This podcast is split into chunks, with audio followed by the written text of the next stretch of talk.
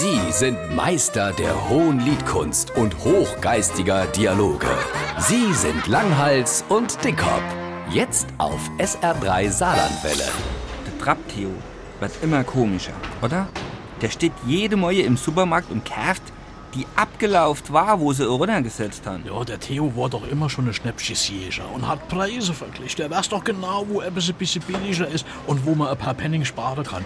Aber das scheint mittlerweile krankhafte Ziech anzuholen bei dem. Dem sei Sparsamkeit. Genau mein Eindruck. Finanziell hätte der ja nicht nötig halb verschimmelte Tomate zu kaufen. Ach, der kennt doch fettere in die Luft bloß und achtmal im Jahr in Urlaub fahren. Aber doch hier schon doch nur spare, spare, spare. Da verschwimmt die Grenze zwischen Sparsamkeit und Geiz. Guckt er doch den Theo mal an, wie der aussieht mit seinen neuen Zentner. Muss man sich mal vorstellen. Nur für Geld zu sparen, ließ der sich sein Gebiss lieber in einem Gestüt machen als beim Zahntechniker.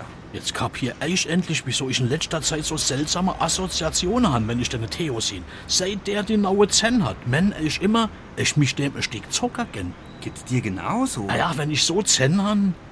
Und mir dämmert's jetzt, wie es zu dem Balava kommen konnte. Zu welchem Balava?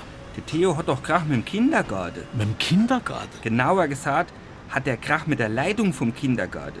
Die Hand den Theo angefordert für das Kindergartenfest. Sie hätte als Hauptattraktion doch eine Kutsch. Die Kutsch wird die Kinder ein bisschen um den Block fahren, ob der Theo dort nicht inspringen kann. Als Kutscher? Nee, als Pferd.